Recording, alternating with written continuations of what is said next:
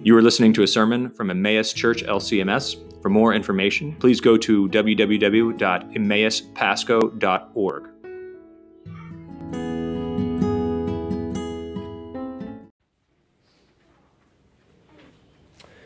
Grace and mercy and peace be to you from God our Father and our Lord and our Savior, Jesus Christ. In J.R. Tolkien's book, The Return of the King, there is a scene in which a character named Gollum, or Smeagol, has an argument with himself. This unfortunate creature, you may have seen this scene in The Return of the King, the film, has, well, two kind of identities, kind of a split personality disorder. Both of these identities are, well, they're set on one thing, getting the one ring back, but they're not exactly sure about how to do it. And at the one particular scene in the book, Gollum has an argument with Smeagol. They go back and forth, the same character, in the same mind, about whether or not they should betray Frodo, their master, or whether they should follow him. And this is kind of a humorous and kind of terrifyingly sad scene as Gollum and Smeagol debate with one another. Two minds, two wills trapped in one body together. Now, this kind of creates this, this example for a question of what do we do with the fact that Jesus seems to not will what God wills in our gospel lesson? He says it three times. And in biblical terms, three times means you're really sure about something. Not thy, my will, but thine be done. How is that possible? Is not Jesus God? How does he have a will that's different from what God wills? And does that mean he's a sinner? Does Jesus have a sinful human will? Is he actually rebelling against God? What do we do with this passage when it says that Jesus clearly, simply, baldly says that Jesus wills something other than the Father wills? Now, this is only a problem because for Christians. That is, Christians who believe that Jesus Christ is God's Son, that he is truly God and truly man. This is your first blank on your, your sheet. The Christians, to be a Christian, is to believe that Jesus Christ is your Lord, and that as your Lord, he is God's Son, truly and fully God, truly and fully human. This is the question I want to take up today. Are there two wills in Jesus? And, and, and as soon as I heard it, I got excited because it gives me a chance to do something I love doing, which is talk about Christology. Talk about the, the, the, the finer points. And I want to do a shallow dive with you today. I, I am going to do my best to keep it succinct and accessible. But I want to do a shallow dive with you into the problems that have occupied church theologians for centuries because they are the church thinking and reflecting on this mysterious identity of who Jesus is and, and why his identity is profoundly good news.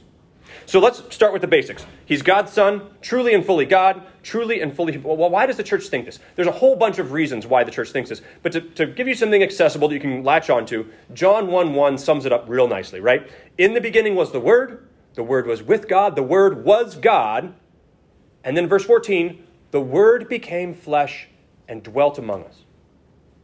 All right, so this Word, that is someone who was God and yet was kind of also distinct from God in the beginning, was there when he created all things, has become flesh. So when we talk to Jesus, the man from Nazareth, we're talking also to this Word who was with God, who was God. So Jesus is fully divine and fully human. Now, theologians talk about the word nature, two natures. That is, he has a divine nature and a human nature. And a nature is just a, a kind of a philosophical term for the stuff that, that it is to be something. So let's make it simple. A human nature it means having a body, having a mind, having spirit, having uh, feelings, as we talked about with the kids. Being in everything, a human nature is, well, everything that it means to be you. And when we say that Jesus has a human nature, we're saying he was human in the same sense that you are human. Finite, spatially located person, right? You cannot be here and also be in Romania at the same time because you're human, which means you're located in one place. That's easy enough to grasp. Jesus was a dude who wandered around Galilee, who came to Jerusalem, who got himself killed. Sounds like something that a human could potentially do, right?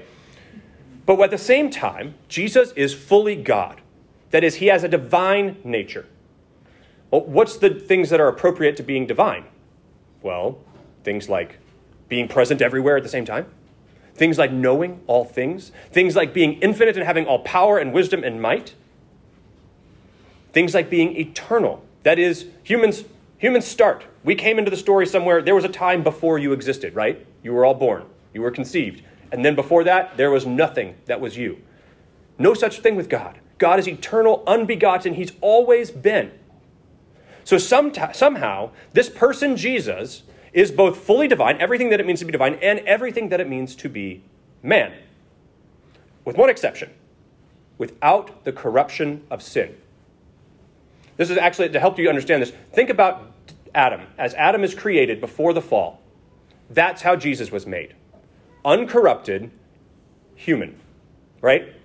Now, this at least sounds easy enough to say. He was fully divine, fully man. But it's important to recognize this is a deep mystery. It's called the mystery of the incarnation, which we celebrate at Christmas. This is blank number three. And, and this mystery runs very deep, and it, it, and it kind of it stretches our language in, in ways that are kind of hard sometimes to understand. The mystery of the incarnation is the complete sharing of both natures, divine and human, in the one person, Jesus. Okay, well, well what does this really mean? Well, neither of them is destroyed. Jesus doesn't stop being human he doesn't stop being divine. The human nature is, is, is brought into the divine nature, and yet it remains truly itself. It doesn't get turned into something else. And theologians call this the communication of attributes. You don't have to remember that, I didn't put it on your blank. But that means that all the attributes of being human are shared with the attributes of being God in this one man, Christ. So here's some things we can say. In Jesus Christ, who is both God and man, God dies. You cannot say that about God by himself. God cannot die. He's immortal by definition. But God, in the man Jesus Christ, who is fully God and fully man, God dies. Here's some other things you can say God uses the restroom. The church actually argued about this and, and tried to figure out did Jesus actually use the restroom? Yes, because humans do. It's part of what it means to be human. You can say that God is tired and hungry, or that God was born, that he came out of the body of another person Mary. So Mary is the mother of God, right? Because she's the mother of Jesus Christ, who is fully God and fully man. And in case that all kind of sounds normal, we say a lot of that stuff at Christmas time. Here's some other fun things. The humanity of Jesus, his body, his spatially locatable self, the way he's available to other people, that can be many places at once, right? It can be at an altar here and in Romania at the same time and still be a body.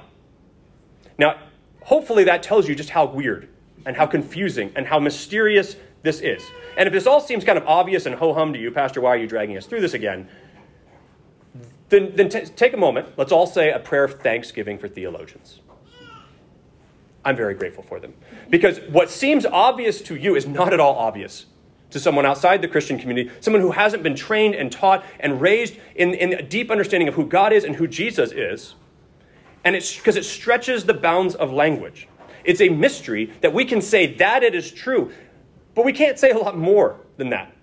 We can try to speak in ways that God gives us to speak, but if we, if we try to venture too much, we, wound up, we wind up saying things that we really actually shouldn't say. And a lot of the history of the theology is, is people trying to say more than they're actually given and getting this wrong in one way or another. So, what I want to do now is to kind of go through in point number four, kind of a, a, a very succinct history, a shallow dive that is, into the Christological problems, ways Christians have, or people who are both Christians and not Christians, have gotten this wrong, to help you see just how weird it is. The first one is Docetism. This is very early in the church. Some good Greek philosophers said um, the body is where people die. The body is where you are subject to evil and corruption. God has nothing to do with bodies. Bodies are bad. Bodies are the creation of lesser beings. So there is no way that a God who is true and right and perfect and good could become a body. Nope, not can't happen. Jesus, well, so what do we do with the, the dude Jesus who wandered around Galilee and got crucified? Well, he only seemed to be human. He was God kind of appearing like a human, but he didn't actually take humanity into his nature. That's called docetism. That is, Jesus only seemed to be human. So whenever someone kind of, well, talks like Jesus isn't actually fully human, they're, they're losing this human nature of Jesus. Another guy comes along named Arius. And he's like, you know what? The human thing, that's easy to get. But the whole God part, you guys need to think a little bit more deeply about what it means to be God, because God is one. And if there's multiplicity in God, then there's, then there's a problem. And so, because God is one, Jesus, who prays to his Father, can't also be God, right? Because that would break God's oneness. So, therefore, Jesus cannot be God. He cannot have a divine nature. He must be like a, a super powerful angel, right? He has to be a created being. That's Arius. And the church responded to this problem with the creed we're going to confess after this sermon that Jesus, the Son, is fully God. He's God from God, light from light, very God of very God, one substance with the Father. That is, whatever it means to be God, means that's who Jesus is. But in the church after the Nicene Creed, there's still a lot of thinking about this. How exactly do these two natures, divine and human, work together? There's a guy named Nestorius. You're not going to be quizzed on this, so don't take a deep breath. You're not going to be quizzed on this. Nestorius, who said, okay, yeah, there's divine and human nature, fully God, fully man, but they're not really truly united. They're like oil and water in a, in a cup, right? They're there, they're together, they're touching, but they're not, they're not united. They don't actually share, or two boards nailed together. So we shouldn't, Nestorius said, Nestorius got real upset when the church started calling Mary the mother of God, because that would be inappropriate. She's the mother of Jesus' human nature, not the mother of his divine nature. So we, we don't want to say, and to say that God died, mm, no, that's not real right. We, we got to say his human nature died. And so Jesus becomes this kind of split personality. And you're never really sure who you're, t- you're talking about divine Jesus or human Jesus. Now, Eutyches said, no, that's all wrong. The divine and human nature, they, they are so closely united they're mixed together. That you can't, they're, they're not even the same thing anymore. Now they're something new. They're a third thing. So for Eutyches, Jesus is not really fully human anymore. He's kind of like Captain America times God. He's, he's kind of a superhuman who doesn't really actually have his feet on the ground. And church said, no, no, no, no, no, no. He's, still, the two natures remain distinct. So then Apollinaris goes, says, a guy named Apollinaris says, oh, all right, here's how this works. The human nature provides the body and the mind, but the divine nature, the Son, it provides the soul. So Jesus is kind of like a human puppet, and the, and the Son is the hand inside operating his soul. And the church said, nope, because in verses like we just read, Jesus' soul is troubled. And in the Son, divine Son, his soul can't be troubled. So finally, we get to the monothelites. And these are the guys we have to deal with today with this question of Jesus' one will. And they said Jesus had a human body and human soul, but they only had, he only had one divine will. Because it's impossible for Jesus to want contrary things. That's not okay. That would be like Smeagol and Gollum two different wills trapped in one person. And Jesus would constantly be arguing with himself as to what he wants to do. And through all of this, and if this all, if that's all blur to you, and you want to check back in, let me give you how the church answered it. Because it's delightfully complicated in the problem. The solution was simple. And it's one basic principle. Point five. Any aspect of our humanity, whether that be our will, our reason, our body, anything, any aspect of what it means to be human, that Jesus did not assume, then that part of our humanity was not redeemed. So, if Jesus didn't have a rational mind, he had this, then our rational minds are not redeemed. If Jesus didn't really have a body, then our bodies are not redeemed. If Jesus didn't have a will, then our wills are not redeemed. And you can see this logic play out in Hebrews 2. Look at the passage there, under, under number 5. Since therefore children share in flesh and blood, that's us, he himself likewise partook of the same things, flesh and blood. Why? That through death he might destroy the one who has the power of death See, there's some things that God cannot do as God by himself. As God by himself, he cannot die a human death.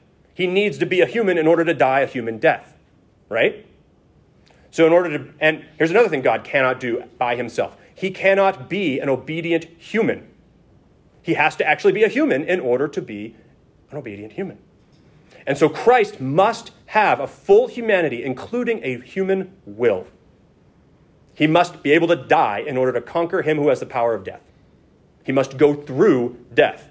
And in order to die, he has to be a human. So, the answer to your question, the answer to this question is Christ must have two wills. He must have a divine will, the, the will that he gets from the Son, who eternally wants what God wants. He wants his creation back. He wants you. He wants all to be saved and come to the knowledge of the truth. The eternal divine will that is itself love he has that and is that. And at the same time, he has a human will. He wants what humans want, like food. Who wants food? So, not past noon yet. Who wants to go to sleep? Sometimes. Some of you already maybe are.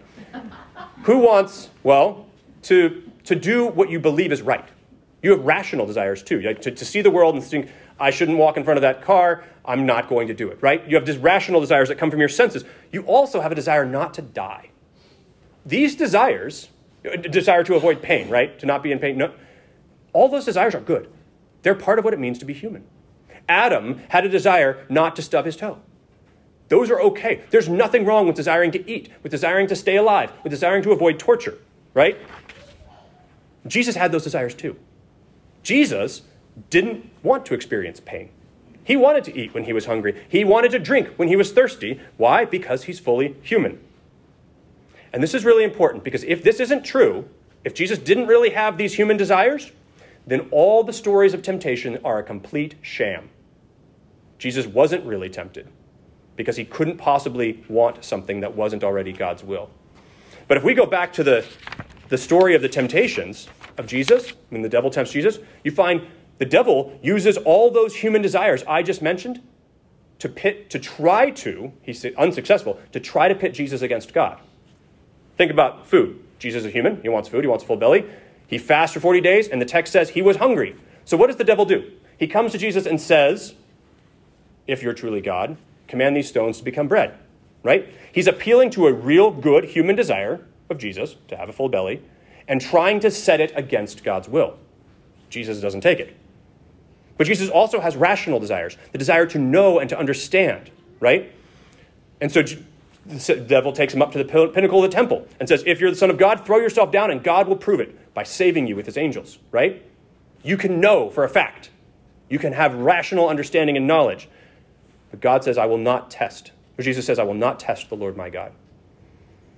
But then that good old desire to not die, that sensory desire to stay alive, to avoid torture and pain, that's the devil's last temptation. The third one, and the one he does again in Gethsemane, because he takes Jesus up, shows him all the kingdoms of the world, which is what he was sent to redeem, by the way, and says, You can have it all if you worship me. In other words, you can have what you came for without the pain and suffering. You can have what you came for without dying. You just have to worship me.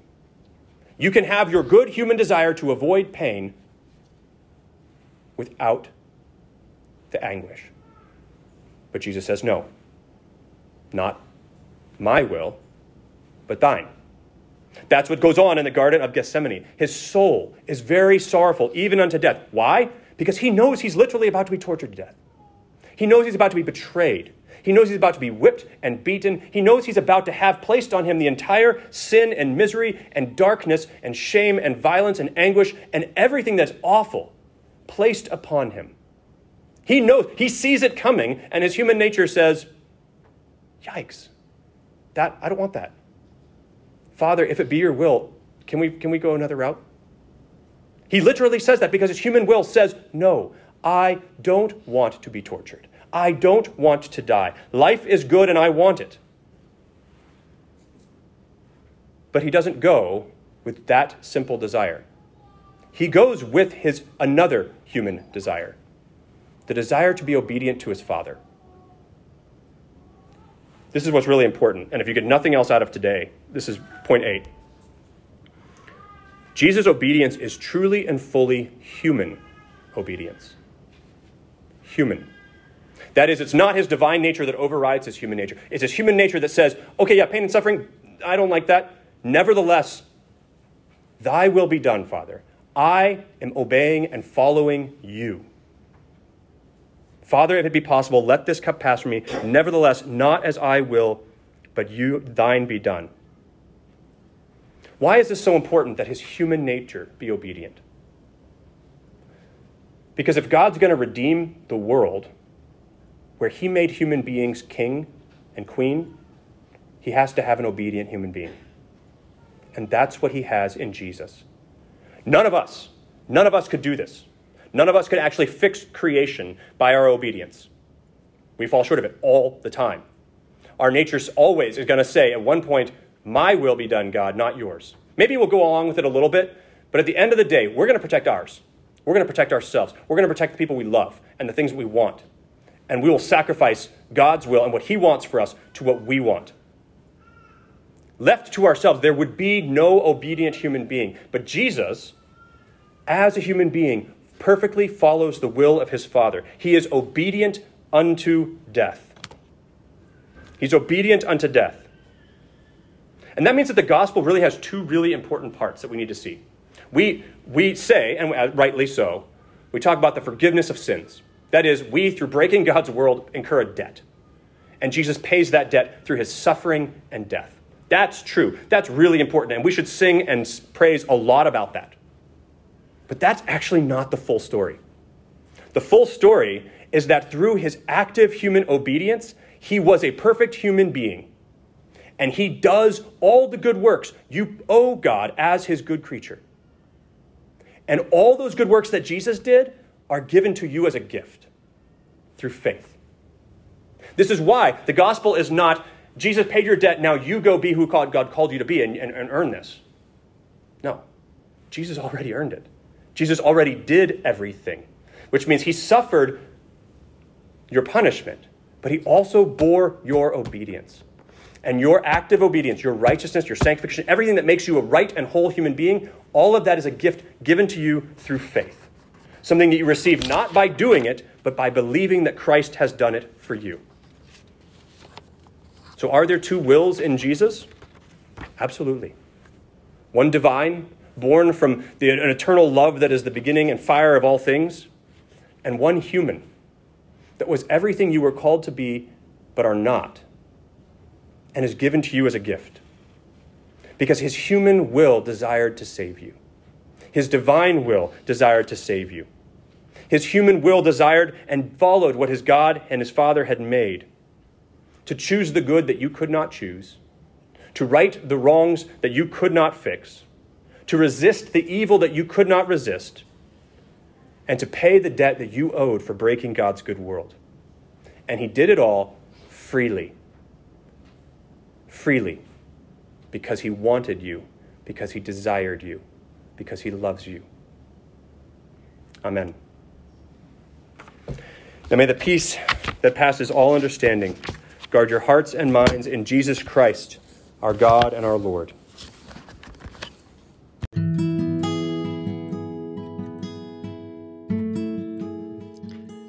This has been a message from Emmaus Church LCMS. We thank you for listening and invite you to find out more by visiting our website at www.emmauspasco.org. That's www.emmauspasco.org.